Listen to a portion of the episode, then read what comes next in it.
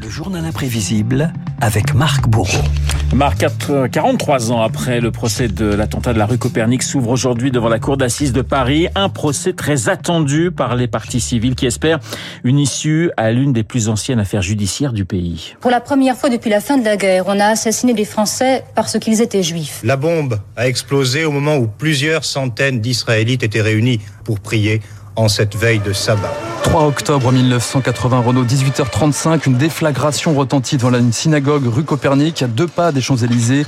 Bilan 4 morts, 46 blessés. La bombe était réglée pour exploser à la sortie de l'office. Elle aurait pu faire des centaines de morts parmi les fidèles. D'un seul coup, il y a une déflagration énorme les murs sont tombés, les glaces, et les gens se sont affolés. Il y avait ici 600 fidèles. C'était l'intention de tuer. Alors que les secouristes s'affairent au milieu des voitures calcinées, des vitres soufflées, un appel anonyme revendique l'attentat au nom d'un groupuscule d'extrême droite. Le rabbin Michael Williams, qui organisait les cérémonies, exprime sa colère.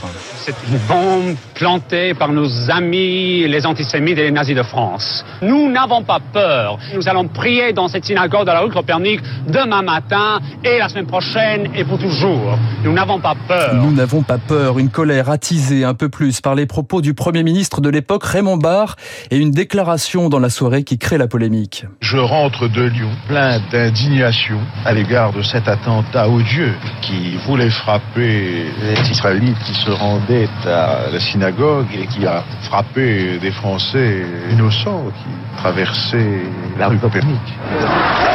Des Français innocents parmi les victimes. La formule est catastrophique. Le lendemain, sur les Champs-Élysées, certains slogans visent autant l'extrême droite que le gouvernement.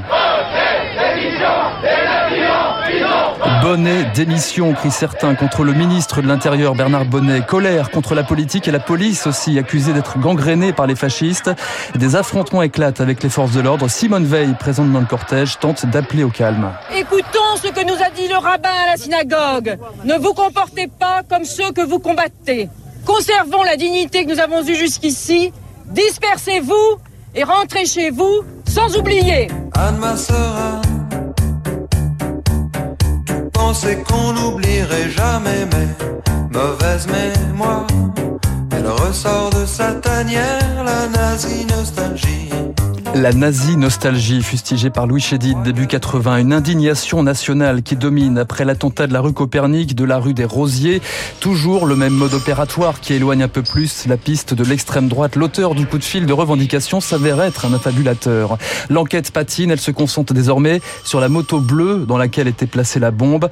Un nom ressort mais reste énigmatique. Cet homme se fait appeler Panadriou et il est muni d'un passeport chypriote. L'un et l'autre, bien sûr, sont faux. Une impasse judiciaire qui doit attendre 2007 pour connaître un rebondissement. 27 ans après, l'auteur présumé de l'attentat contre la synagogue de la rue Copernic à Paris a été repéré par la police française. Cet auteur présumé, c'est Hassan Diab, soupçonné d'avoir fabriqué la bombe et d'être un ancien membre du FPLPOS, le Front populaire de la libération de la Palestine.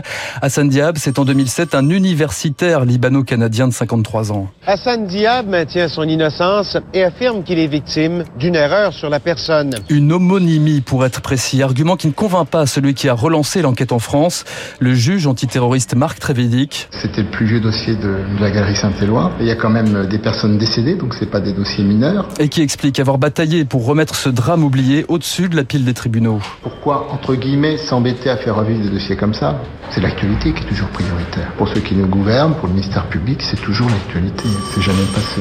Après quatre ans de tractation, le Canada extrada Sandia, mise en examen notamment pour assassinat et tentative d'assassinat. En France, c'est une bataille de tribunaux qui s'engagent. Six condamnations, six remises en liberté, puis un renvoi du procès aux assises en 2020. Un soulagement pour les victimes après des années judiciaire. Corinne Adler célébrait sa bar mitzvah au moment de l'attentat. Tout le monde disait bon bah c'est la dernière fois que tu vas au palais, c'est la dernière danse et moi je disais non peut-être que c'est le début. C'est pas la fin, c'est peut-être le début de justement ce qui aurait dû se faire depuis longtemps. Le début d'une réparation, mais avec un goût amer. 43 ans après le drame de la rue Copernic, Hassan Diab, réfugié au Canada, sera le grand absent du procès dans cette affaire où s'entremêlent religion, politique et géopolitique. Voilà le procès qui s'ouvre donc aujourd'hui et cet attentat, je le rappelle, a eu lieu le 3 octobre 1979. Merci Marc, Marc Bourreau. 80, 1980. 1980, pardonnez-moi, Marc Bourreau pour le journal Imprévisible. Il est 7h55 sur de Radio Classique. Dans un instant, nous allons retrouver David Barou pour son décryptage.